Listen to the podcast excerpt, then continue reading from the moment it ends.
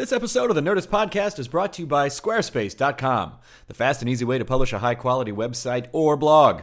For a free trial and 10% off your new account, go to Squarespace.com and use the code NERDIST. And now, on with the program.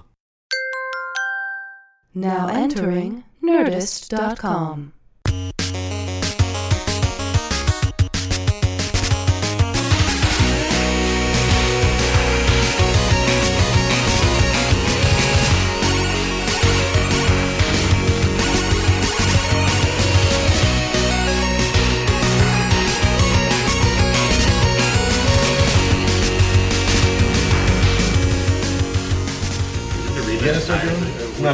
you gonna do ads? Seems like your show would work well for it. Audible Audible approached me. I want to see how it goes for a little bit. I would for love long to term. not have to do it. Yeah. If I can, but it's it's really tempting. We're Because it's experimenting. like- yeah, it's, it pays for you know your costs and stuff like that. It's like you know, Bless you. whoa, but, Sorry. Thank you, I had to sneeze. but we'll see. I mean, so far I'm not at the point where it's an economic hardship. You know what I mean? I've not used up all my uh, all my space, so uh, you know we'll see. Yeah, we're on it. We, it took us about 25 episodes before we, Yeah. before we were like, you know, it'd be nice to get some, you know, Yeah. we do work on this. Yeah, every week. absolutely, absolutely. Um, hey, uh, Paul F. Tompkins is in my house. Oh, Literally, he literally, literally, literally, literally in my house. in your house. In in my house. Uh, Paul F. Tompkins, thank you for coming to my house and being on the uh, the Nerdist podcast. Thank you for having me. I've been so excited. I've been wanting you to come on for so long, and I'm glad that you were in New York for a while, and then you moved back. that's and, true. And then uh, Now you tried you're- wishing on a star that I would be on the show. I did wish on a star. An ineffective booking policy. God damn it! Are you serious? I found out the hard way. no, I'm not gonna get Ian Holm on the show. Four people are gonna know who Ian Holm is. One of them is Ian Holm. I was very excited to hear myself on the Nerdist podcast. That's my Ian Holm. Imp- I'm, I'm only one of two Ian Holm impersonators uh, in the Ian Northern Holm is the Hemisphere. Ian Holm is the other one. He does a Good rendition of himself. Oh, uh, Ben Acker. Ben Acker. We could do the Thrilling Adventure Hour last night. As of this recording, that was just last That- night. yes, but now by the time this goes up in a, in a week or Months. whatever, it'll be Happy anniversary. back in 2010. But uh, we did Thrilling Adventure Hour, which is an amazing live radio performance. Yes. and it's incredible. Um, uh, and you, you're you're a regular on the show, Yes. as is uh, Autumn Reeser from who is in, uh, fantastic. She's terrific. Uh, as is Paget Brewster and uh, and a bunch of ama- uh, incredible actors and. Be- uh, Acker and Blacker, the writing team of Acker and Blacker. the improbably named Ben Acker and Ben Blacker. yeah, they both named Ben and their names rhyme. They, uh, they, uh, Ben Acker was telling me last night a Frank Nelson story that many years ago, which he said Sergio Aragones had told. So it gets Frank, weird. I'm trying to remember who Frank Nelson is. He was like, Yes! yeah, that guy. Okay, yes. yes. he, ha- he hated uh, hated Mr. Flintstone. No, Mr. Flintstone. Oh, Mrs. Ricardo. there was some show years ago, like decades ago, and they wanted to. Uh, they put out a casting thing for a Frank Nelson sound-alike, and and I think Sergio Aragones was like. Well, why don't you just get Frank Nelson? And so they made Frank Nelson audition. Wow. So Frank Nelson goes into a room and he's with all these Frank Nelson sound-alikes. And at the last minute, they changed direction, so they had to come out and say, uh, "Mr. Nelson," and he did the yes, And then when, when, and the entire room full of impersonators just stood up and applauded. and then when they were leaving, they were like, "After you." no, after you. Oh, okay. so that was the that was a wonderful entertainment business story that I Wow. heard last night. That I, I auditioned for a commercial recently, and I, I had sworn after the last commercial audition I had, I said I'm never doing this again They're the because uh, commercial auditions, i- if people don't know. Uh, because it's because it's advertising. There's no pretense that there's any art to Oh, no. acting whatsoever. No, you- that is completely dropped. And the way you're treated is like uh, everybody who's going to be the guy behind the counter, go stand over there. Excuse me, can I? No, questions. Be quiet. Hold on a second. I'm giving orders here. You're trash. The people that walk up to the counter, you stand over there. So it, you really are treated like garbage. and you're I mean- in this like holding pen. Yes. and, the and worst seats ever. It's the like- worst. it's oh, they're like of benches, yeah, and then it's like Ellis Island. Island. it's terrible. It's like an Ellis Island for Yeah. sadness. They and, throw and, and lye on you. hopelessness. Yes, they give you a lye Oh, bath. so Ellis Island. Yeah, exactly. uh, well, you're not going to start a new life after after commercial Ellis Island. You're gonna end, you're possibly end your life. After Yeah. commercial Yeah, audition. yeah. You Right. leave with a less ethnic last name. That's right. right at the feet, right at the feet of Lady Unliberty. There's like a whole. There's one section of kids are auditioning Yeah. for some, so fucking Yeah. kids are running around Yeah, everywhere. race boards. People are reading their sides out loud. There's like five guys in lab coats because Yeah. they're bringing their own lab coats to the doctor audition. Here was the. I never knew if I should dress. Am I always a cowboy? Should I put a hat on? And then like I hate mustn't. that moment. You mustn't. Yeah. The last It feels commercial, bad. The la- last commercial audition I ever had was, um, and then I stopped going on them.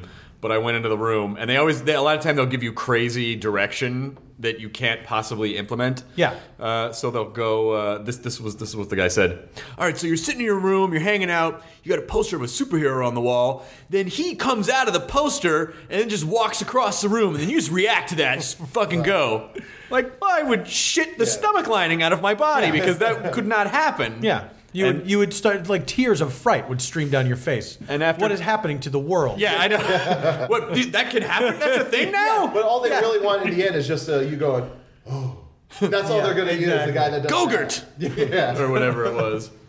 So what is so what happened? Oh, I, I did it, and then I, I I wanted to shower afterwards, and I, and and but I'm sure there was some eager young you know uh, new Hollywood uh, transplant who was Yeah. just all eager to. No, it's all about auditioning, man, and Trust. being my super You gotta put personality. yourself out there. You got every, everyone's got to see you. Do you still? You, so you don't still commercial audition anymore? No, I, I did one recently because uh, the the uh, the the casting director had asked for me, and uh, the one commercial I ever did, it was the same casting agency, and the commercial never aired. So I was like, this guy's nice enough, and he's a uh, uh, he's a friend of a director friend of mine uh, whom I worked with. So I said, okay, I'll I'll go in, and uh, it was it's like one of those things where they're giving me so much direction. I've never been given this much direction for anything that I actually had the job for, you know. and it, it was like all this different ways. And then I realized, oh, they don't know what they want, and so they're using me to try out a bunch of different stuff before they give somebody else the job. But I am helping them figure out the direction of the character. And guess what? You don't get paid for that. That's work. Like I'm working now for these people, And also helping, free. them, almost kind of helping them to write their thing. Yes, yeah, yeah, yeah. So they might take things from You, me. yeah, if you, if you somebody improvise in auditions, a lot of times Oh, yeah. they'll just fucking take it. Yeah, but Yeah, that doesn't. yeah. That's not just like commercial auditions. That's like that's like other. I've se- I've seen that happen where it's like, hey, we're doing this kind of improv uh, show idea. Come in with character ideas and Yeah. situations. Wait, so by Yeah, like- improv show, you mean you haven't written it yet, and you're just going to take all the improv- uh, improvised scenes from actors who come in? Is that what you mean? Yeah, that's exactly what it feels like. So I always kind of opt out of those because it's like it feels weird. Like Yeah. you're going to do this work, you're going to write some uh, material, and then you're going to just give it to them. Yeah. for no no reason at all. Yeah, yeah. And no, no appreciation. No reason. they don't care. Funny, thanks. All right, get out. Did you write that down? Did you write that down? um, Paul Tompkins. Uh, uh, you know, I, I, I really, boy, I wish we had like three hours to talk because there's so much that I want to. There's so much I want to talk to you We about. it. No, well, we don't. I'm not, I mean, we can't. Isn't the other I can't be the first three to do- parter. you don't have to be in a row. You can parse them out over the course of the rest of the year. September is Paul F. Tomptember. So it's just like every week is a different chapter four. Early life. So uh, you are you are from Philadelphia? Indeed. Do you, I'm going. I'm performing at Helium in a couple of weeks. It's a great club. That's what I hear. Everybody's really nice. I saw you there once. You got me and uh, Did my you girlfriend and really? her family there. At Helium in Philadelphia? yeah, it was like I uh, kind of remember that. What were you doing there? I was like, I was, uh, I was, I was visiting my girlfriend's family, and like, uh, and then like you got us all in. I was just like randomly looking through the paper and saw you were performing, and like I texted you. I, I, we barely knew each other, but I was like, hey, I'm with my girlfriend and her four uh, family members. Do you think we could get into your show? Goes, yeah, come on down.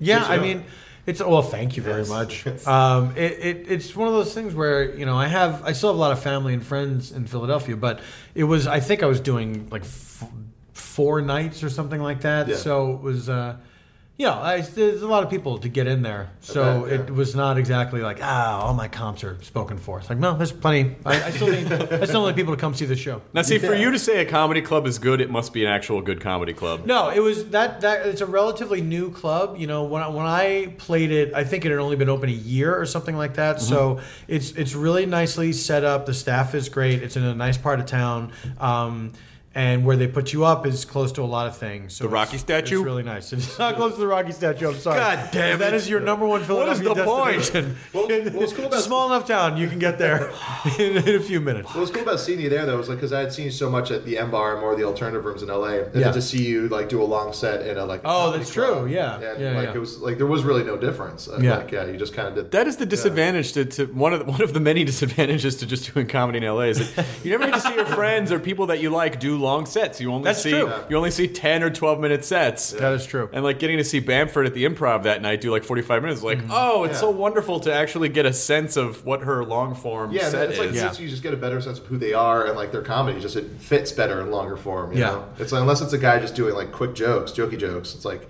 you know, like you need a longer set for most comics out here. So Yeah. yeah, the better ones. How, I don't I don't know how the two line joke comics survive in an hour long set. I mean, I know they do. I just don't like that that that I because I can't write those kinds of jokes, so I don't, I don't really I. I don't really understand. That's so much stuff that you have to write. Yeah. Yeah. To fill up, to fill up 60 minutes to write of one-liners. That's a lot of material. and they're all like hit or miss. You know, like I feel like you, you Yeah, they're yeah. Hit, like a two line joke is hit or miss. Yeah. and that's yeah. that's it. Yeah. So for the, the all the ones that you have to write to put together an hour, there's probably eight times more But that for, you've Yeah. for the type of people that do one-liners, though, it's like they usually have the personality type where even if it doesn't hit, they still have that kind of cocky, like it doesn't matter because there's another one on the way. Kind I of. guess it, it's easier if uh, you realize you'll never throw any material out.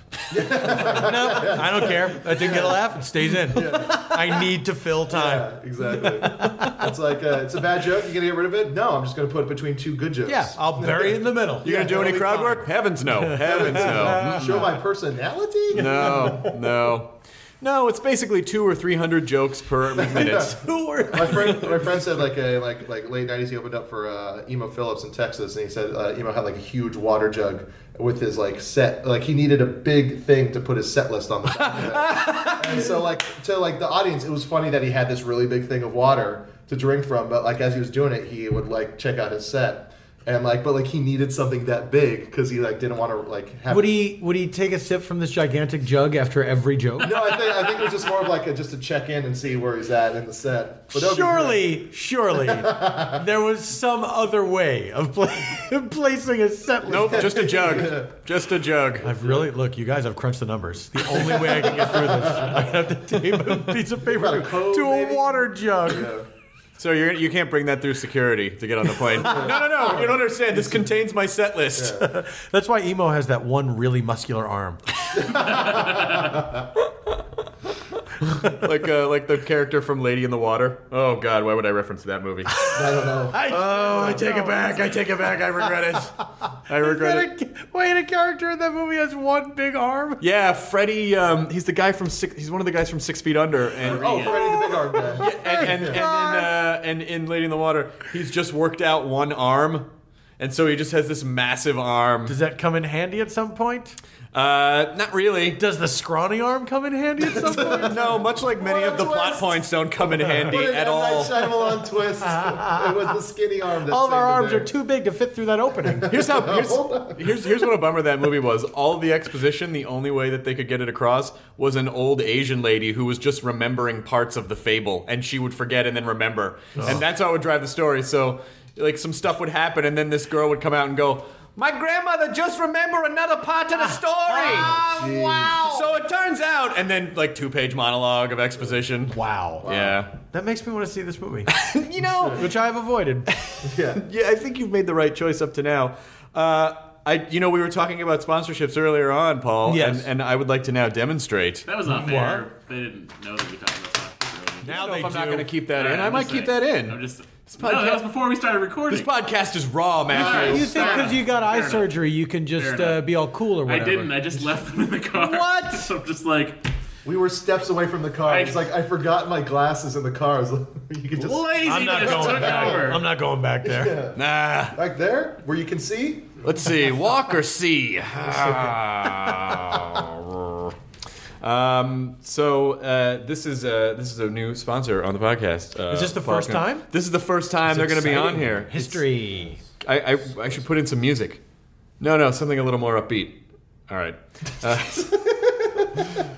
uh, Jonah, did you know that? See, I can't even do it that way. I can't even do it that way. This is just like the old radio show days, Yeah, yeah. where you, but you would you would literally only have forty seconds, so you couldn't justify it too much. I'm sorry, you were talking. You were saying something me. Yeah, I was saying that Squarespace.com is the fast and easy way to create and manage a high quality website or blog. What's that website name again? Squarespace.com. Squarespace.com. Squarespace.com. Uh, no, actually, Squarespace is really cool. I, I know that Kevin Pereira uh, had originally turned me on to Squarespace. Um, and what's cool about it is that you don't have to really know how to uh, program a blog, or you, you can be a beginner, or you it's a very simple platform. I don't think you really need to know any HTML. Also, if you have an Hypertext existing markup language. If you have an existing blog, you can put all of it into there, and it will form. You could, you could. You get a, a photo, photo gallery, you get form builders, you get Google Maps, permission access, handling.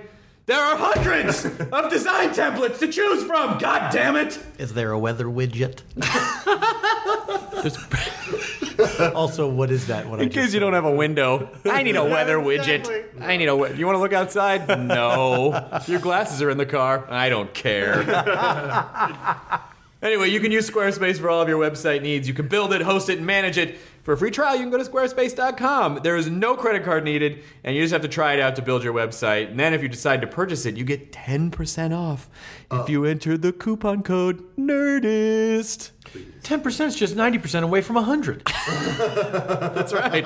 you know percentages. so it's practically hundred percent off. It's almost 100% off. yeah, I don't see why you wouldn't do it. I mean, if you want to, if from a, from if you approach it from that angle, Yeah. it is almost. I do, and I have. Uh, I think that was a pretty uh, average uh, take on that, and I'm sure as that silk. will not. Uh, they will not be returning as a sponsor. It's fine, uh, Paul. Uh, forget about them because you are the main focus of this podcast, and I, I want to talk about. You've been you're an innovator in the in the field of breaking free from comedy clubs and performing in independent venues on your own.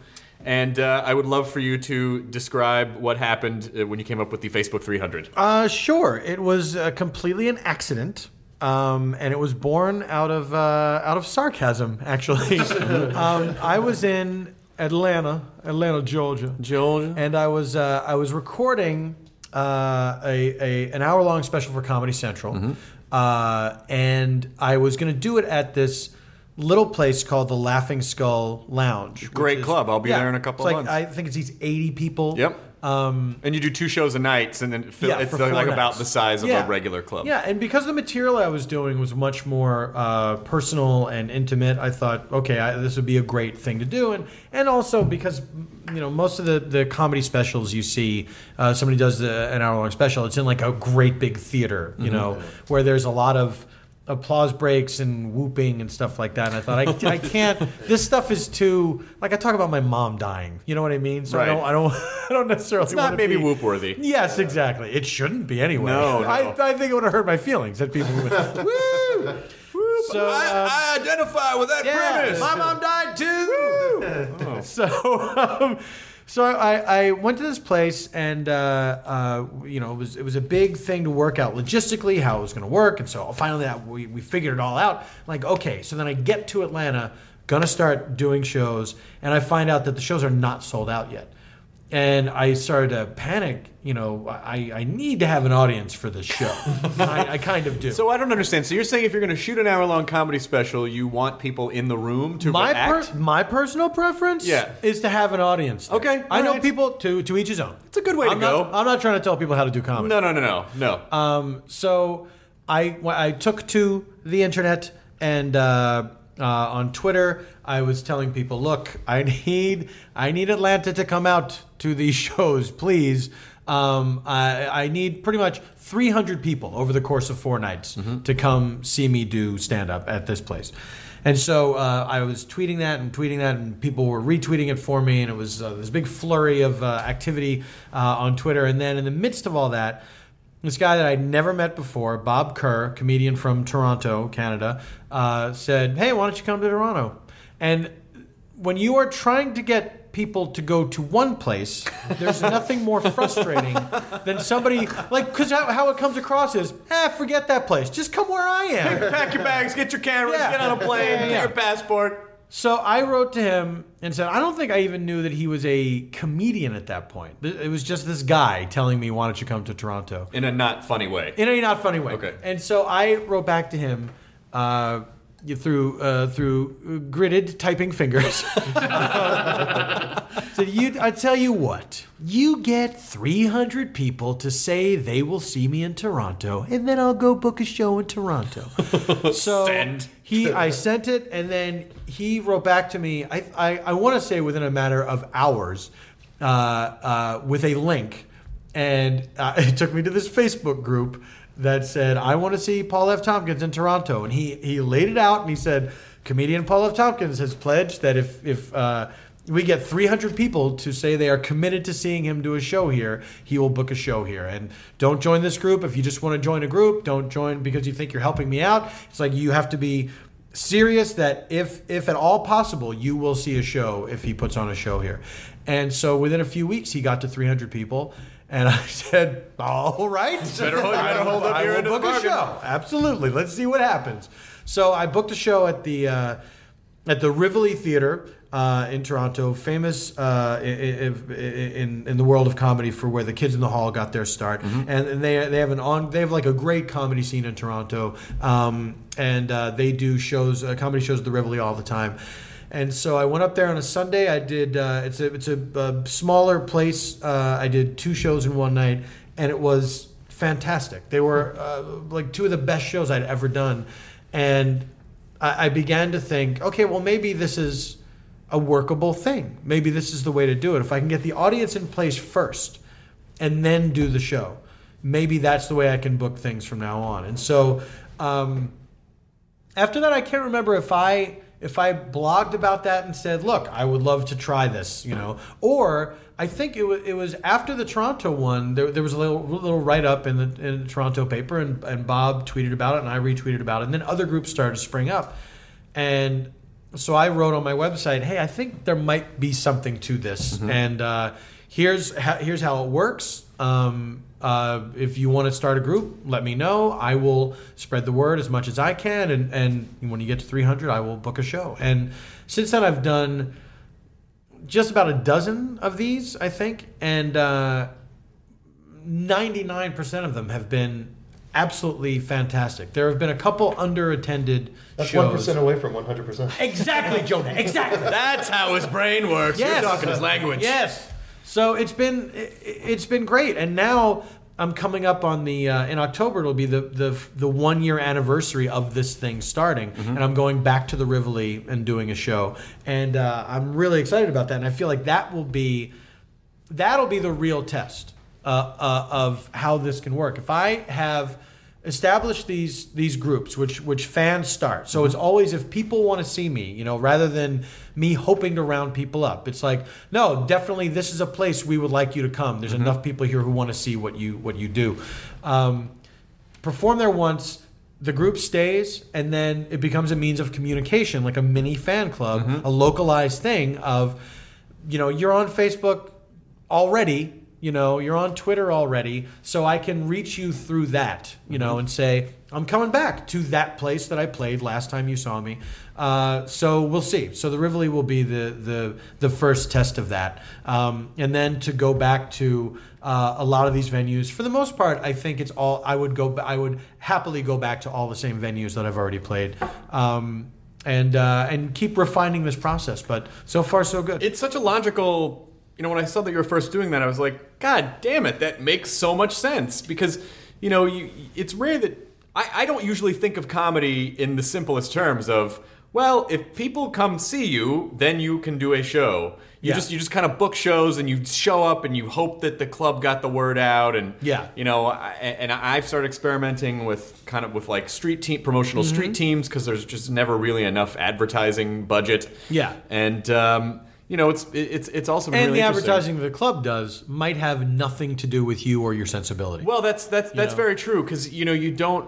What, what most non-comics don't understand is that you know you can go to these clubs and they paper the room with like free ticket night. So Yeah. like you know like like a redneck could show up and be like, "Hey, this isn't fucking funny." Yeah. you know, and they want to see you know Jeff Dunham. Yeah. you're not Jeff Dunham. and then So- there's that because there's that weird uh, uh, anger that people get for some reason if they don't find something funny. And I think it's that I was just talking to somebody about this the other day. I think it's that there is a there's a certain amount of confidence that you have to have to get you on stage to say I believe that what I am saying is funny to a large group of strangers. Right. Right. So that's a certain amount of balls that you have to have to go up there and and put that to the test. You know, just to do that. It's not like you're swaggering on stage like I've already got you people in the palm of my hand. It's like it's it's the confidence to to take that gamble. You know, an educated uh, gamble. Like I'm I'm pretty sure this is going to go well. You know, that's what you're doing. And so everybody thinks they're funny. So if they see a guy on stage that has the gall to get up there, the courage and the confidence to get up there, just to get up there in front of a room full of people, um, and they don't find it funny, I think that the psychology of it is like I'm funnier than that guy, but I'm scared to do what he's doing, And I also- so I'm gonna yell from the darkness. I also think the it. other the other part. Oh, and then when you, a lot of times when you when you try to engage them, they shut down and they don't want to talk. yes, because they're cowards. But I think what I think the other part of it is they are in their minds. I think they are renting you yes, as you know, like the same way that you would hire a real estate agent Yeah, or yeah. Uh, or you know or any or anyone. You work for me You're the expert, and you work for me now. Yeah. and you're not giving me what, as a consumer, I feel I should be getting. So fuck you. You're, you're not doing what I consider comedy. Right, right, and I want to hear only what I consider comedy. And th- so that's what you're dealing with in, in comedy clubs a lot of times is uh, a a bunch of people that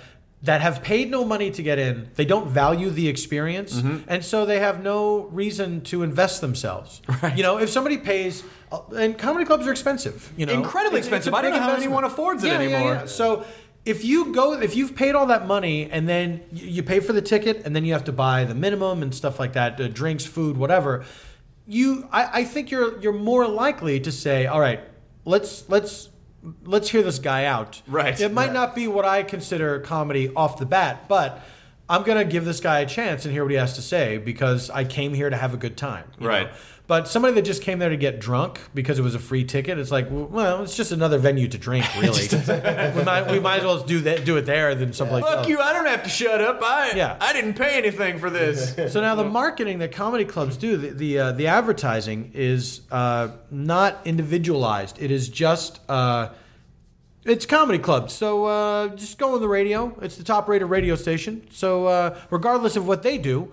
You just go there and uh, you do comedy, and then people come to the comedy club. Right. And it's like, well, there's different types of comedians, though. I'm And not, sure my everybody's- demographic is urban youths, 15 to 24. I'm not 100% sure that they're going to get me. Come see Earthquake this weekend. Next weekend, Paul F. Tompkins. but it's more like you know the, the the thing I've come into that I- the thing that I've run into is is just the uh, the sort of morning zoo model where it's like really crass stuff and it's like I. I I I try never to sound judgmental or snobby about this stuff, but that's just not who I am at all. Right. You know, like the stuff that those guys are laughing about is not the stuff that I laugh about, and it's not part of my comedic vocabulary. So I can't just join in, you know? So then I end up uh, coming off just not that funny on the radio because these guys have gone down a a uh, a, a, direction. Uh, they've gone down a comedic road that uh, is unfamiliar terrain for me, and I can't just all of a sudden.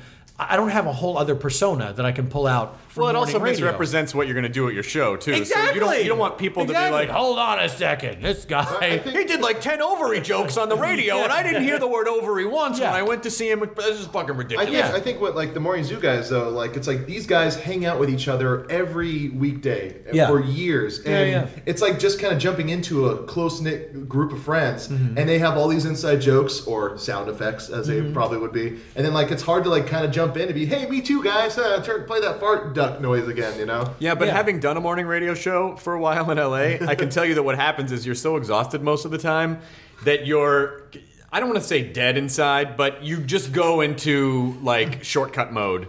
And so all of your shortcuts are just blah, like like kind of like kind of like what you said. So part of it is they're probably not even listening to what you're saying. No, you're And killing so- time. Yeah, You're killing time. You're killing time And for you- ads. Yes, and the, the the the relationship of the comedy club to the radio station is a flawed relationship. It's it's it's imbalanced because the the radio the, the comedy club is saying, well, we get free advertising on this radio station. We send the comedians there, and then the, the radio station mentions our comedy club a bunch of times. And in return, the radio station gets to fill time, which is mm-hmm. their prime directive. Is like, look, we have to be here for three hours. No choice. We have to keep talking for three hours, right? So we need people to help us fill three hours of time. So the thing is, the radio station definitely gets what it needs. Mm-hmm. They have filled their time, right? the comedy club, maybe people care enough to go to see Right. the comedy club. Maybe they don't, though. So it's not the greatest form of free advertising. You know, there, there's no guarantee that that's going to be effective. Right. And, and I would go out uh, when I was doing comedy clubs. I like to sometimes go out and do a poll of the audience and ask them how many people are here tonight because they heard me on the radio. And nobody ever, not a single person in a single city, was there ever a response. That, and nobody, nobody ever came out because they saw, they heard me on the radio. Not a single person. So have you stopped doing the radio then? Yes, that's, that's another. That's another part of this of the way of booking these shows is that I don't. All the promotion is built in. It's it's it's built into the momentum of the group, and it's it's. I keep reminding people. I interact with the group online. It's really it takes no time at all, and it's mm-hmm. kind of fun, you know, to to to get people excited about these shows, and it's it's kind of a neat thing. So It- it- everybody wins except morning radio. yeah, Hey, yeah, yeah. They're still killing time. They're fine. don't worry about morning radio. They're slowly not worried about you. I feel like they're killing time in a retirement home. Like they're just e- ever ever closing edge. They're just edging toward death. You know, like like when the, when those first cars start rolling out early next year that have like uh, Pandora and uh, you know like Yeah. it's it's gonna be a bummer. It's gonna be a real bummer for radio. Um, but uh, Sounds like flailing when you tune in in the morning. Just a little, kind of like that. hey guys, we're still here. We're still here, right? You guys, is anybody out there?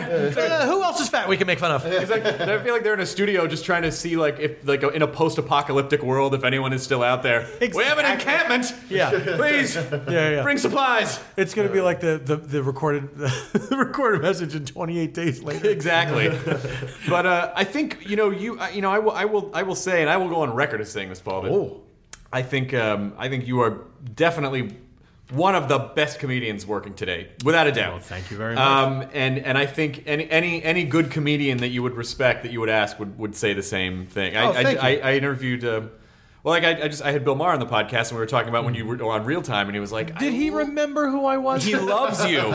He did. Not only did he remember, he was like, "I love Paula Tompkins." Oh, you that's know, very and sweet. we just we just decided that you know that we just wanted to make it more about the other stuff that was going on in the show, mm. and it wasn't wasn't anything against you about not being on the show anymore. He thought you were great, and he he loved you. Except I was not on the show anymore. Except you were not on the show After that anymore. That's difficult to argue yeah, that point. part of that decision was let's not have Paul on the show anymore. But I think it was let's have more of this other stuff, and not let's not have Paul specifically. Right. You just said those words again. Let's not have Paul. It's just they had puppets, and they were like, How do we "Let's- achieve this more of the other stuff? but I think, but I think, um, but I don't think it was. I don't think it was anything personal along, along No, no, those no. lines because everyone, like anyone you ask, they love they love Paul F. Tompkins, and you were the first comic to ever tell me.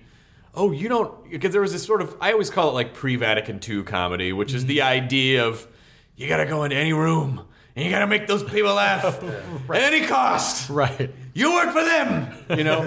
and you were the first person to say to me, "You you don't need to perform for any audience. You should find people that want to be there, perform for your crowd. And if you're not having fun performing, don't perform for the people you're not having. That's the thing. It's like you know when it comes to music, they're not telling people in bands to say it's like you got to play music that everybody will like. It's like you Yeah. play the music that you are good at playing, that you like playing. When musicians go out on tour, they play to their fans. Yes. That's how they make money. Exactly. There there is a period though, any kind of artist that you are, any kind of performing artist that you are, you have to do bad gigs in order to get good at what you do, Mm-hmm. and that toughens you up. But the problem is, like a, a lot of our colleagues um, believe that you always have to do the clubs, you always have to do that. It keeps you honest and stuff like that. And I feel like I've been doing this for over twenty years. If I don't, if I can't keep myself honest, if I can't if I can't tell the difference between when I'm just kind of coasting with people who are in the know and when I am uh, really working uh, as hard as I can to the best of my ability, then that, that going to that club is not going to help me. You know what I mean? Uh, there, there's there's a time of paying dues where absolutely you got to take your lumps because that's how you get good. You develop a thick skin. You you work harder and harder. But at a certain point, I, I want to get new fans, but I feel like the way I'm going to get new fans is is not necessarily going into hostile environments and trying to win people over with what I do, like getting one person at a time. But Like the Islamabad improv? You're yeah, not gonna- yeah, exactly. but, but, but mm, I've heard it's got actually. I've heard it's got some good stuff. I've heard I've heard good points about the Islamabad improv that they do the check drop at the end of the show rather than in the middle of the show. But um, uh, I feel like I would rather do shows for people that know who I am. Who might bring somebody and Right. say this guy's really funny? Well, I think that there's you no there's no question that's going to That I'm, happen. that I'm getting the same amount of new fans that I would had I gone into the shitty club. Right. You know, probably I'm willing to take that gamble. You're probably getting more because these people are friends with people who probably have a like sense of humor. Yeah. And they're going to come in, oh, this Paul Tucker. You just start getting. I think. I think. I think what will happen is these groups will start becoming friends, and then like when you do the Paul F. Tompkins 300, everyone will show up dressed as Spartans. I would love for that to happen. if anyone's listening out there, get 299 of your friends to dress up as Spartans and go. I would love some combo of like uh, Spartans and uh, like a, a nice coat and tie. like, So cocktail Spartans. yeah, cocktail Spartans. Where are you, cocktail What's Spartans? What's the dress? It's cocktail Spartan. okay, so a tie and then that battle uh, Yeah. uh, skirt. Yeah, battle skirt. Exactly. And the helmet, but cuffs. Yeah, and then Sure. Yeah, exactly. Chippendale style. Yeah, exactly. a French cup. Yeah, you look like an extra on True Blood. and also with with you know with things like podcasts and social networking like there's there's ways to to reach new people you know? Like the follow friday on twitter i think has probably gained me more fans than you know any any amount of time that i've done Yeah. in a comedy club. Where you know why? Because people tell me. Because people say hey i didn't know who you were uh, before this friends friends uh, friends of mine recommended you to me on Twitter, and then I've checked out your stuff since then, and I'm a, I'm a new fan of yours. Like it's like they're saying it, you know, like just that plainly, and it's great. Do you ever feel the pressure of? Because sometimes I feel like, fuck, I didn't go to school to learn marketing, and and now and now you know here I am, you know like television shows that you work on, you know like uh, uh, live shows that you do anything, you it, it all it, like the onus falls on you, like you ultimately have to get the word out there. Is Yeah. that is that irritating to you in any way, or do you feel like ah, thank God we have the ability to do that? I, I think like anything that that you you you feel that you have to do that is a part of the the the job part of your your dream job. Um, uh, sometimes you don't feel like it, um, but uh, I, it's so easy to put it in perspective and say, uh, here's what I don't feel like doing, is. Uh, Putting a blurb on my website about uh, a date that's coming up, Right. like typing. Right. It's it's t- it's thirty seconds of typing is what I don't feel like. The like clerical doing. work. or making yeah the clerical work making a joke on twitter because it's like it can't all be just hey come see me at this place i also have to to to give people some fun stuff too you know so that so that uh, the so that the you know it's, like- if you start following somebody that's all about just business that's a drag and it's not fun you know Mm-hmm. Yeah. and, and you stop paying attention to that person and you get rid of them And admittedly, I'm a, unfortunately, I feel like I fall into that trap sometimes because I get so caught up in like, ah, I've got this blog and this this node social network and then shows. But you also, but you also, uh, you know, there, it's funny how there's different types of Twitterers, and it becomes like um, uh, people fall into different categories, and it's very easy to see. So you you do the promotion, but you also link to interesting things, and there's a lot of people that I follow that do that too. That they don't really. They don't maybe make jokes per se, or they, they don't uh, they don't editorialize or anything, but they will say, "Hey, check out this story," or "Check out this weird video," or something like that. And that to me is just as valid. I still follow those people, and I still uh, I don't always click on the links that they Right. that they put up, but uh, I I trust them enough that I most of the time I do, you know, to see what this interesting story is. There's a, there's a guy that calls himself Pour Me Coffee, you know, and like really keeps his identity uh, secret, and he and he by and large he talks about political stuff, um, but he, he's got a he's got a, a Posterous uh, blog, and uh, he talks about uh, a lot of fun stuff too. Um, always really brief to the point. A lot of links. Uh, really funny. A really funny guy. Um, that is just this kind of uh, uh, self-employed pundit, you know. Yeah. Um, but absolutely worth following. And there are so I I I, I think Twitter has been amazing for so many people who like people like Kelly Oxford or Alison Agosti or like people who you wouldn't ha- you wouldn't have known before because Mm-hmm. they're not their faces aren't necessarily on television, but yet they're getting their comedy out there Yeah. uh, in, in the world, and it actually. It seems it seems to me like it's working. Like as a social Yeah. networking tool, it's actually it's actually Yeah. working. it couldn't be simpler, you know. And I think that's what people respond to is, is is that it's it's very easy to use. It's very easy. It's very easy both to to uh, to participate in and just to observe. You know, it's very very simple. Um, and yet still, people get mad if you live tweet a, tw- a Twilight Zone marathon. to this day, they still Is get angry. No, they have. They have. uh, those people have long since unfollowed me. Oh, yeah? But um, yeah, I, I every New Year's Eve because my wife and I don't do anything for New Year's Eve. We just sit at home. She's asleep by ten, and so I will stay up and watch the Twilight Zone marathon. I've done this like a couple years running. I've enjoyed it. Thank you. Yes. But see, that's the thing is like, it, and then when people get mad, it makes me laugh so hard that they're getting so angry because it's people that are. They are drunk and they're just coming home from a party or a bar, and so they see in their Twitter feed it's like all me talking about these Twilight. You know what, like though? a sixty-year-old But, TV but, you, show. but you have to, but, but you have to understand, nerds are all about rules and, and I know! structure, and, I know! and it's very OCD. And Oh, so yeah. if Yeah, you yeah, yeah. if you violate that system even an inch, it's just like, oh, what are you? It, like but the these world don't even crumbles. these don't even seem like nerds to me. They seem like dumb club people. You know what I mean? That have been out like getting hammered and I, being I gross. I love it because I like to guess what episode Paul's watching. Yeah. you know, the Talking Tina episode. yeah. Exactly. Exactly. I always thought I always thought I had an old bit about this, but I never do it in clubs because mo- most people don't know what I'm talking about. But I always I had this old bit about how I thought um, Twilight Zone should be called "Nice Try Asshole" because that's that's always it's always someone trying to do a thing. Like, but in the end, nice try, asshole. You know the. Uh, You also had a joke about uh, the Twilight Zone ride at uh, California Adventure. I did. Yeah, you don't remember that? No. Oh man, that was like back in the M Bar days. I remember. Holy telling- shit! yeah. I don't know what if. Well, how did it go, Joe? Yeah, Well, seriously. I didn't do it. Just it's something about the. Uh, It went a little something like this. Since you asked. Why are you dancing, Jonah? There's no reason to be dancing. it was a long time ago, so I'm gonna have to have a few drinks before I get into it. Maybe I'll have to have a few just to remember it. Um, but uh, yeah, they get really they get really upset if you violate uh, uh, Twitter laws. I had on uh, on my um, uh, an iTunes review another thing that cracks me up because I, 'cause I started I started a podcast recently and uh, That I definitely want to talk about. Uh, sure. The Pod F Tompkast. Yes, and and uh, I I went to the the iTunes reviews and I never read reviews because it, it hurts my feelings. Right. You know. But then I realized Is that because you're a human being? yeah Yeah. yeah yeah yeah. So you're not made Yeah. of some kind And of it- inorganic reason- material. Don't Yeah. put yourself out there. For some reason, when people are trying to be as mean as possible, they really succeed.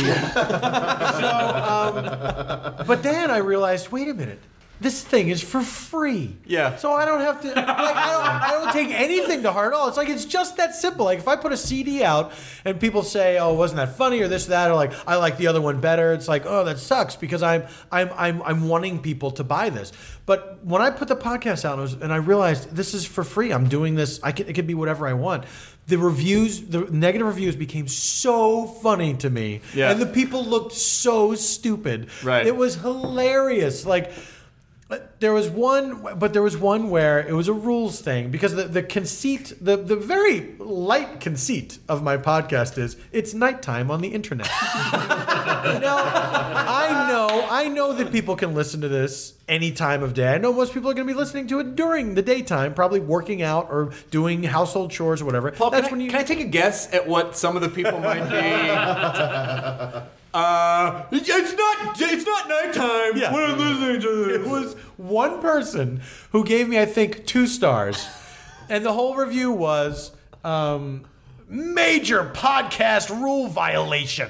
like they actually said it. Let me see. Let me see if I can find You it. didn't. Uh, wait, so you didn't look at your podcast statutes? Is that, is, Yeah. is that, was that the well, they should publish the rules. somewhere? So I, I don't know if I have to go downtown. Is to it the some kind of a courthouse. wiki, or Yeah. is it a You're supposed to register with Ricky Gervais. on Wikipedia? But yeah, it was about about what time of day it was. Like you can't say what time of day it is. Yeah. Oh, can I say it's nighttime on the internet? No. Where, where what rule is that that says I can't say But that? it's literally somewhere always nighttime on the internet. yeah, it's true. So some guy wrote me the other day, and he was like um, on Twitter. He said, uh, uh, "The audio on your podcast is shit. What? You can't afford real equipment?" And so of course I clicked on his profile. I was laughing, and I clicked on his profile, and he had one follower. And I literally typed in, but I didn't send it. Like, and now I see where all your followers went. Like, there's no. you so want to. You so want to retaliate. You say something back, and you're like, Yeah. ah, Yeah, you this poor guy. He's got one follower. He's not gonna fucking- Poor guy. I, I feel bad for Some him. of our reviews are on iTunes are hilarious.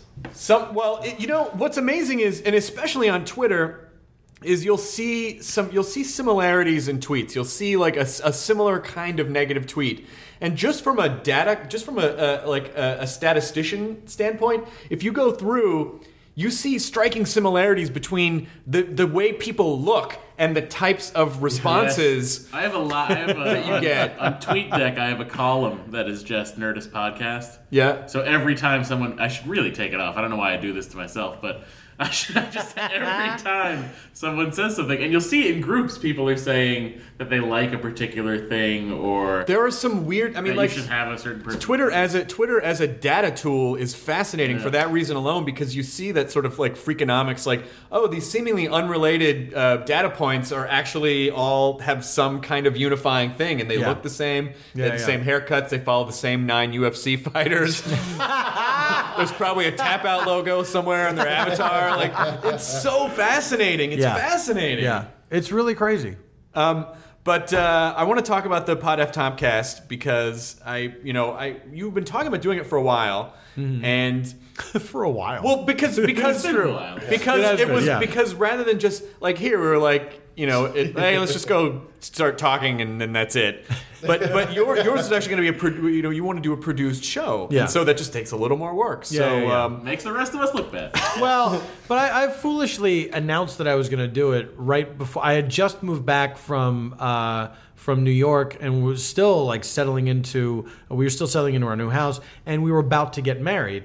And uh, it was a terrible time to embark on some new time-consuming venture that there was just no way that was going to happen. And I put like a, I put a date on it, like in one month or something. And then I realized, like, no, this, like, there's no way I'm ever going to. I, I have uh, to figure it out first. I've, it's not like no, no, no. I have it all mapped out, storyboarded, and uh, I just have to you walk didn't uh, in. you didn't write a check to yourself for ten million dollars uh, da- dated for 10, 10 years into the future. I, and I put it in Jim Carrey's dad's contract.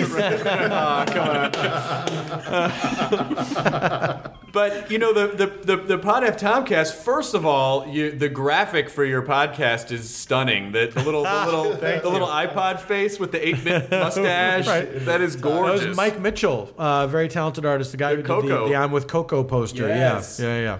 So uh, so how many episodes have you done? What's your plan with the show? Have you like how how was the first episode received? The f- I, have done one so far. Uh, the first episode was received very, very well. Uh, the response was overwhelmingly positive. Um, you know, the the I read a few negative iTunes reviews, but you know, it's a. It, it's it's it's a form where you really can. I, I love podcasts so much, and I listen to a ton of podcasts, and it's a form where you can do whatever you want. It can be whatever you want it to be, and the way you decide to listen to or not listen to a podcast is whether or not you like it, mm-hmm. and it's just that simple. Mm-hmm. And I, I kind of like that. I, I, I think I become less. I, I, I become completely non-judgmental of them. It really is whether I like it or I don't like it. And people like to break it down in reviews, like I like this part, I didn't like that part. And to me, it's like if I if I like most of it, I will listen to it. You know, I, I, I, it's weird that I don't even think anymore about. Uh, oh, this segment I, I can skip over or whatever. You know what I mean? It's, You it's turned me on to In Our. Time with Melvin Bragg. Which, Yeah, which was yeah, yeah, yeah. which uh, it, it it became too overwhelming because Yeah. there's so many. There's a backlog. Do you guys know this in our time with Melvin Bragg? It's it's fantastic. It's it's this uh, British guy from the BBC who sits around with three or four people who are experts on uh, whatever topic they're going to discuss. The most, the brainiest scholars It's you could crazy. ever. Like, they Cambridge, Yeah. Oxford. Yeah, they'll talk about specific, uh, say spe- a specific uh, thing that happened in history. Like the Norman invasion. yeah, or they'll talk about uh, the concept of friendship. How old is friendship? What evolutionary purpose does it serve? It's literally anything that has happened within the, the span of humanity, Yeah. they will cover. yeah, Great. And they'll talk about it for an Oh. hour, and everyone is brilliant. Yeah. And it's fascinating. And this guy, Melvin Bragg, that uh, how he keeps everybody on topic and on track because sometimes he'll say, "Well, hold on a second, you're getting away from the question that I he fucking know which is. I know it's crazy, it's crazy. But the, the the one the one drawback to that podcast is you really have to pay attention. Oh yeah, yeah. it. You can't drift off. It's I, Yes. I, I, I suffered from listening to it while driving. I was like, whoa, whoa, whoa, No. What- No, absolutely not. What happened? No, no, no. When did the where did Yeah. the Mongols come from? They're talking about Mongols all of a sudden. I don't know what happened. I, it's like, I would listen to that podcast and I'm so backed up, like a year's worth backed up. Oh, yeah. Where I would I would say, all right, today I'm gonna do I'm gonna iron a bunch of shirts. So that's perfect because that is a repetitive activity that I don't have to think about. So I can be listening to that completely and doing nothing but that. I'm gonna I'm gonna iron like 15 shirts. That'll be you know 45 minutes, and I will have listened to one episode of that podcast. yeah, yeah. Um, but yeah, I, I I I really love the the the form and uh, and it's very it's very freeing to be able to say I'm just going to put e- everything out there. I'm just going to do. I, here's all the things that I like. I'm going to put them all into this. Um, I took care to to structure it a certain way um, where uh, I have a little bit. I have, I have like a sketch that I have.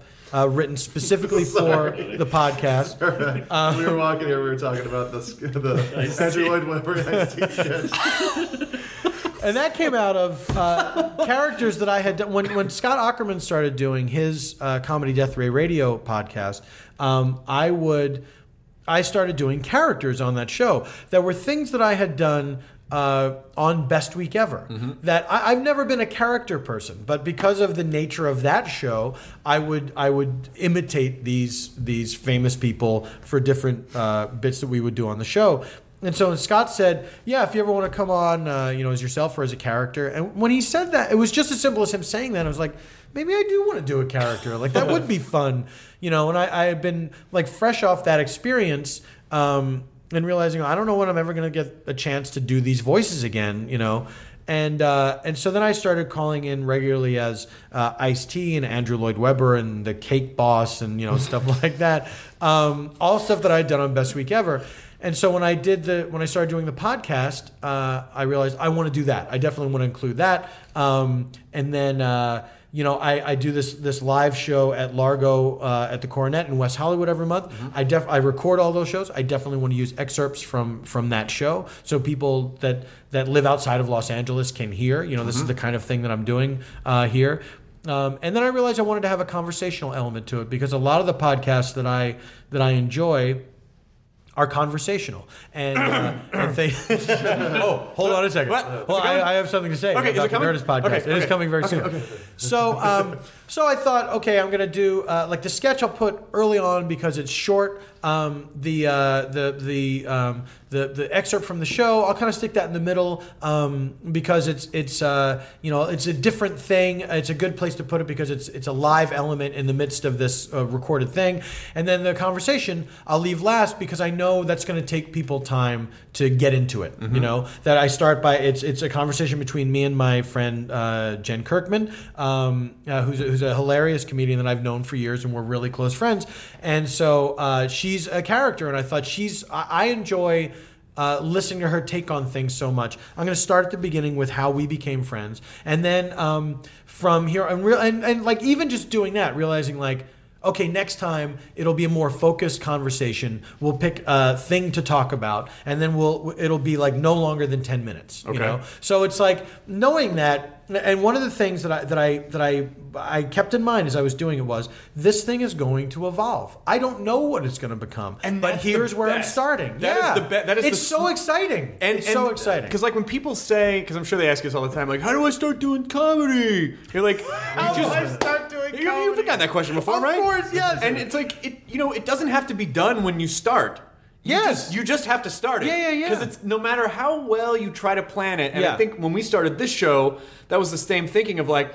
Oh, I don't have to have a perfectly formed show. We can just start it. No Yeah. matter what we plan, it's going to change over time Yeah, anyway. yeah, we figured I don't like- know if it has, We but just like we like we started. and We're like we'll figure it out as we go along, and it's I think we're still doing that. same. Yeah, I think we're still, we're still figuring out. The only thing that's changed is that the guests. Yeah, that's the only thing. It's like But we start you- talking and then go, oh shit, and then Yeah. but you know, now we're you at got it, with a with a with a, a conversation based uh, podcast. You know, there's only I think there's only so much evolution that needs to be done. You know what Mm-hmm. I mean? I because the evolution that happens is you're getting better at doing the thing that you're doing. You know what I mean? You get less. It's very, it's very self-conscious. The first time you turn on the mics and you're going to sit around, you're very conscious of this is being recorded. Right. You know, and so gradually that self-consciousness falls away and you get better conversation because the self-consciousness leaves and i think that's the evolution that happens in a, in a podcast like this So, Paul, what is your uh, favorite? Uh... I think I think we've gotten. I think we've gotten better at like not like stepping over each other. Yeah, Or, like uh, there you go. Now may i make i have to make a confession What happened?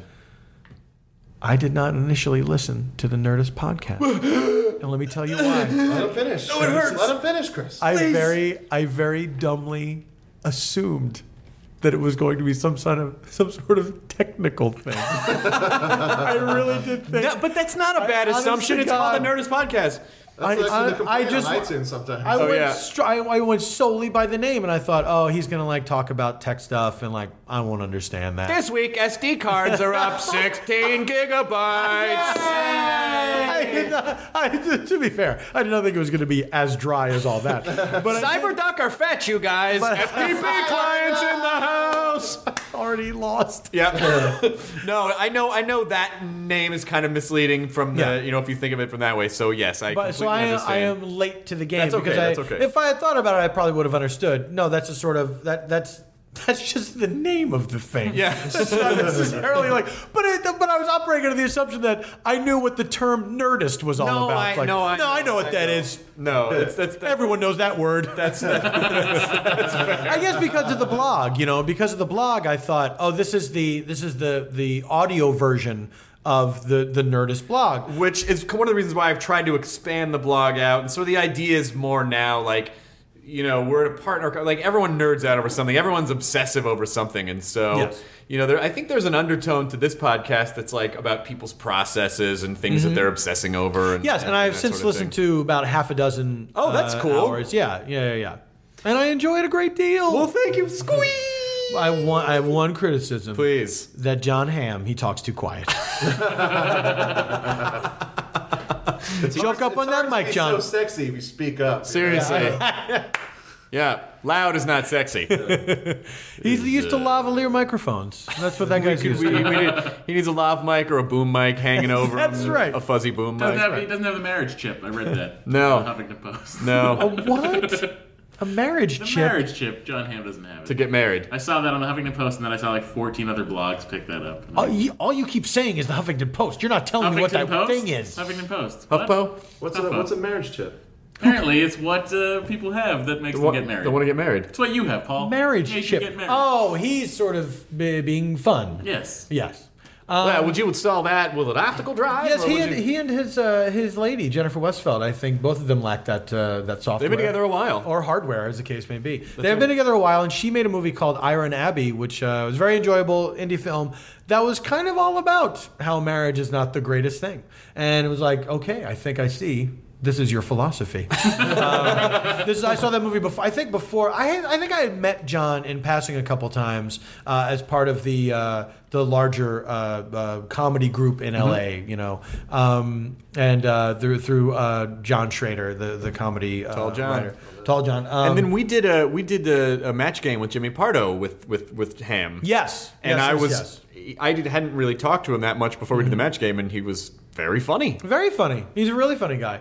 And I had, that was my first time meeting him since uh, Mad Men had started. Mm-hmm. And uh, the first thing he said to me was, "Oh, I just uh, downloaded your CD. It was really funny." And I was very excited that this Was guy this on impersonal? great show. Was this, this- was impersonal, yes. Yes. Uh, but he's he's a super cool guy, um, and uh, is uh, is pretty much always up for for for fun stuff. Like I, he he happened to be in New York. I think he was doing Thirty Rock in New York when I was hosting Best Week Ever, and um, I I emailed him and say, hey, would you if you're around, you got some time. Do you want to come down and just do something on the show? And he goes, yeah. And I very quickly just wrote up these this runner, you know, um, just like this absurd thing had nothing to do with anything. It was not commenting on pop culture at all. There was it, it, like it was a thing that we could use anytime.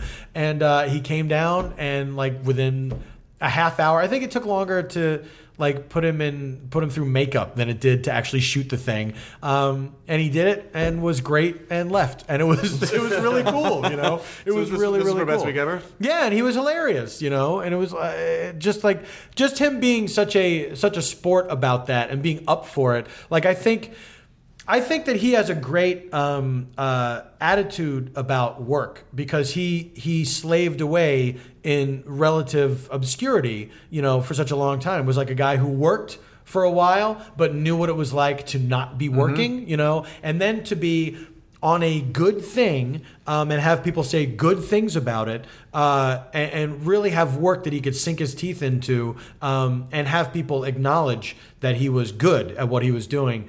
Uh, I, I can tell without him saying this, he's like one of those guys that like this is all gravy now. You Yeah. know, like I am very fortunate to have all these things. He he knows that this does not happen to everybody all the time. Well, he de- he definitely does not have that attitude. Like if people on a successful show, if you kind of talk about their work, they get a little like, yeah, yeah, yeah. I don't want to talk about work. Like he's very much open about Yeah, stuff, and yeah, yeah, he, yeah. you know, and he's just a comedy. he lover. likes what he does and he doesn't take it for granted. I just love you know? that uh, for the longest time, like you see older pictures of him, he just looks like a dude. He's shaggy S- hair. fucking slick, Oh, yeah, yeah, slick yeah, that hair back, and Yeah, it's yeah, like, yeah. oh my. It's like taking the glasses off the nerd girl, shaking her hair loose. She's beautiful. Um, but uh, so do you? Uh, how how was your experience on Best Week Ever? Because I know you you kind of you uprooted your life and, and moved to New York. And Oh, I, I loved doing that show. Uh, it, it was at a terrible time um, uh, i- i- in terms of the economy, where it was starting to affect show business for the first time in recorded history. like the the Great Depression didn't affect show business. You know what I mean? Like they made more movies, Yeah. Right. But uh, for the first time, networks started to get started to get scared. Like, man, we're not spending money on things like advertising Right. what is essentially a brand new show Right. because I had done Best Week Ever as a panelist uh, in its old format, where it was a bunch of talking heads. They did that for four and a half years. Then they made this dramatic switch to a hosted format.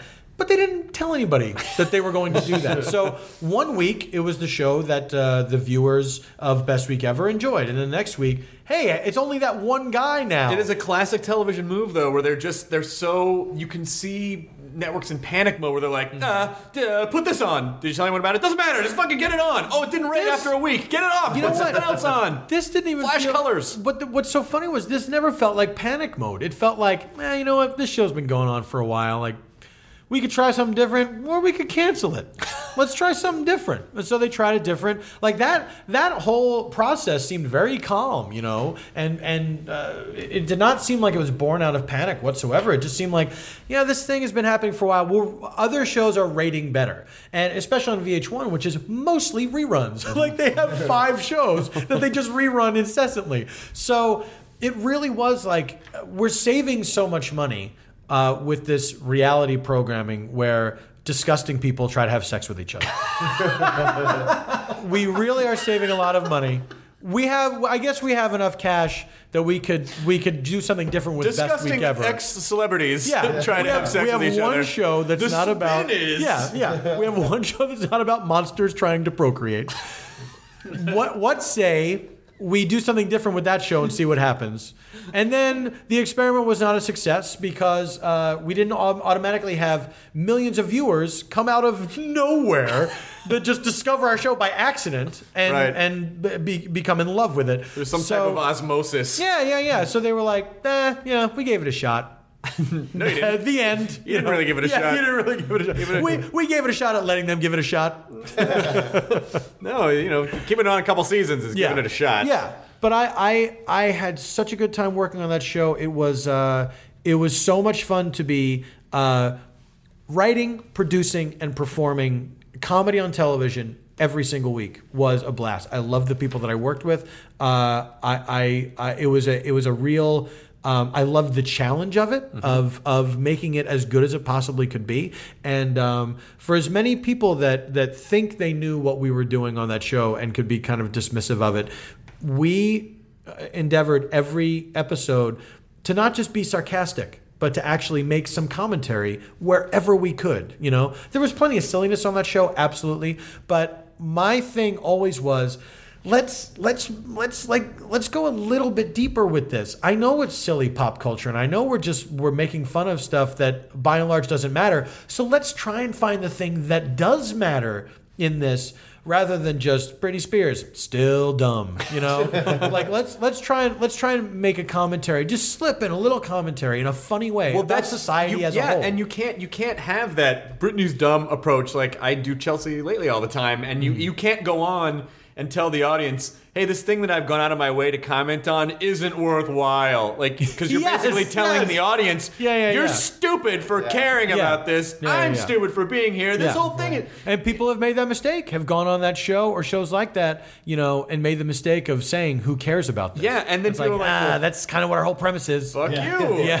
So you Yeah, gotta you gotta kind of have fun with it. Yeah. You gotta have fun with it. But Yeah. um, and you there also uh, you had a, uh, a a famous falling out with Weird Al Yankovic on the.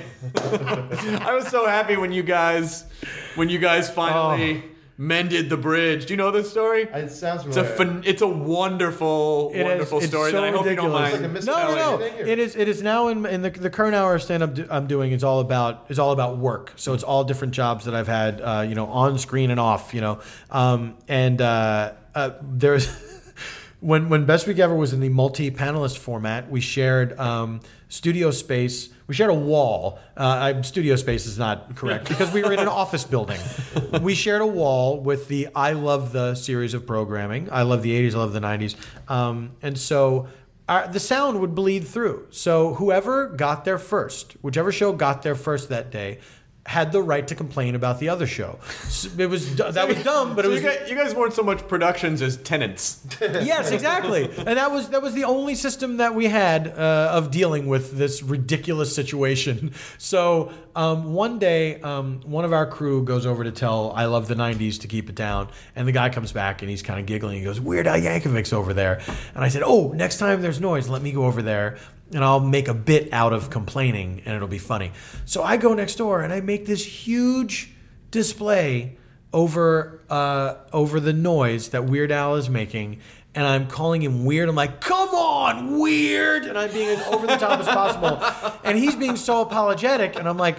He doesn't get that I'm kidding around. So I go crazier and crazier, and he still never quite gets it. And then I realize I have never met this guy before. I only thought that I had. I've never met him.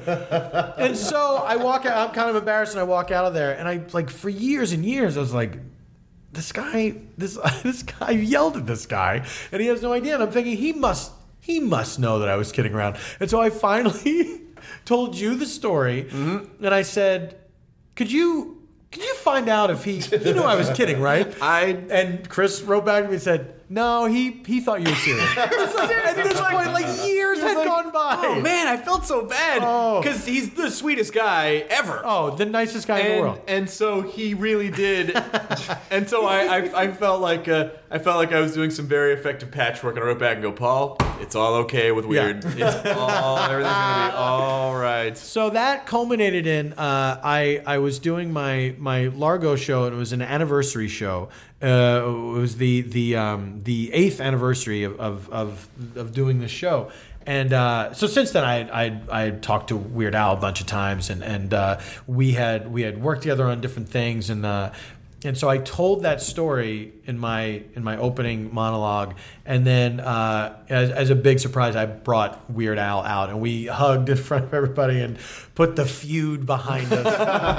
um, but yeah, that was that that is my favorite memory of, of Best Week Ever was that that ridiculous time when I thought I had met Weird Al. I had In not. fact, met you him. had just verbally assaulted him yeah, in, yeah, in yeah, a way yeah. that This- he. I was meeting him now for sure.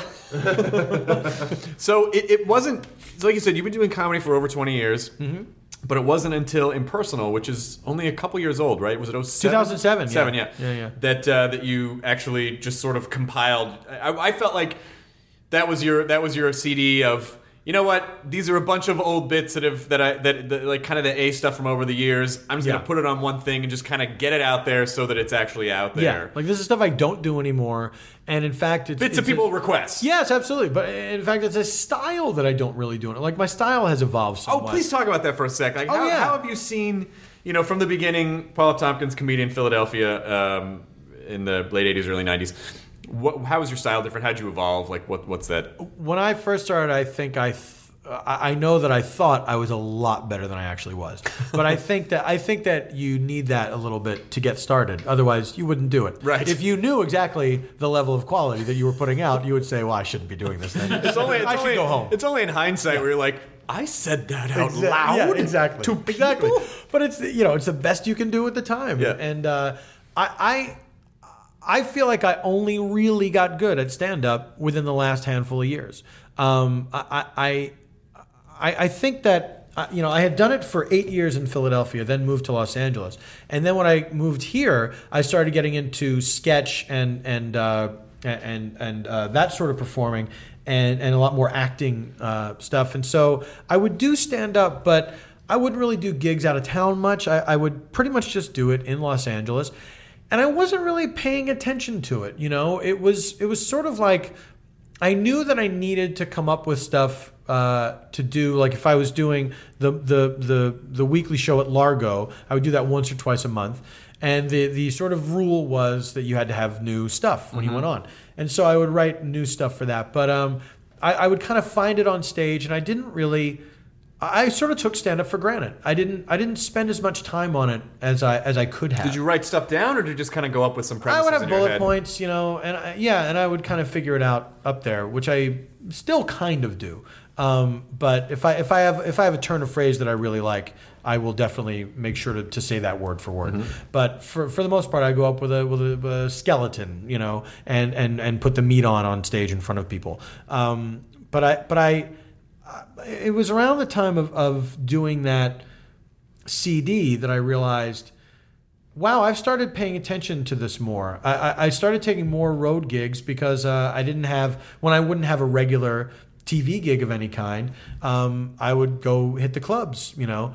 Um, and then I started, that started making me a better comedian, was headlining, was that, well, you have to be, you have to, you have to, you have to give these people a show, Yeah. you know. You, and it's not like uh, radio style. You can't just mark time. Like you have to really perform because people have paid a lot of money. And you do get a little spoiled in LA because you Yeah. know if you perform a lot, people know who you are, Yeah, and yeah, so you that it's all gone when you first when you go up on stage. You're like, oh, it's Paul. I know who he is. I know where I know what he's about. Yeah, yeah. There will be like a handful of people that maybe knew who I was, but there was a lot of people that had no idea, and so uh, I really had to perform and and uh, and and and trying to do that on my terms, like the way I wanted to be funny um, to a group of disinterested people.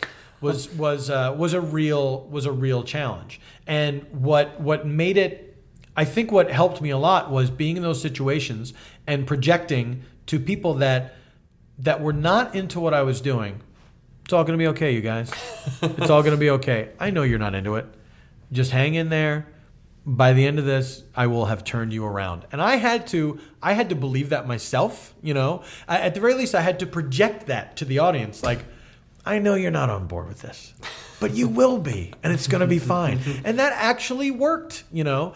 And then there came a time when I got tired of doing that, Right. where I didn't want to have to do that anymore. But you know, because with the clubs, you're you're you're up against so much stuff that gets in the way of the show. And and the analogy I, I like to use that I, I think is a really apt analogy is that you are the movie. And the the way the club makes money is from the popcorn. You know, um, that's that's their that's their their primary source of income. It is not the guy that it could be any idiot up there on stage. Right.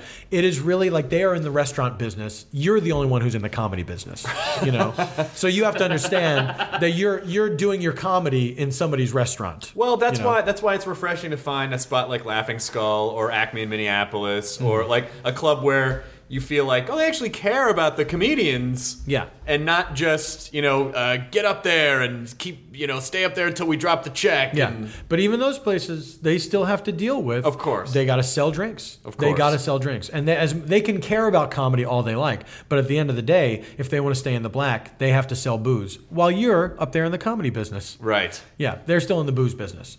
so you know, it's it's nice when when one business admires another business. That's nice that, it, they're not actively trying to destroy you, but uh, but they're they're you know, it, it's not. it's funny you're basically we just keep we just basically keep people focused so they can just keep pouring beer in their gullets Yes, you're, you're, ju- you're just you're just you're basically you're you're keeping them in one spot Yeah. you know Yeah, yeah, um, Please don't leave. and hopefully- please stay and drink. Please, stay and drink. And hopefully they'll enjoy it, and hopefully you'll enjoy it. Yeah. yeah. But you do. You're right. You're totally forget. Like when people, people say, uh, uh, when someone, whenever I see a comment on the internet about a TV show, it's like that show totally sold out. Like it's sold out from the beginning because Yes. it's television, and Yes. television is meant to to- Exactly. to, keep to keep you watching for ads. Yeah, yeah, yeah, yeah. Automatically. Yeah, they're, if they if you think they sold out, it's because they're trying to stay on the air. they're trying to keep their jobs and the jobs of who knows how many people that work on a television But you, show. you have a you have a writing skill with your stand up that is that is incredible to me and and it's one that I always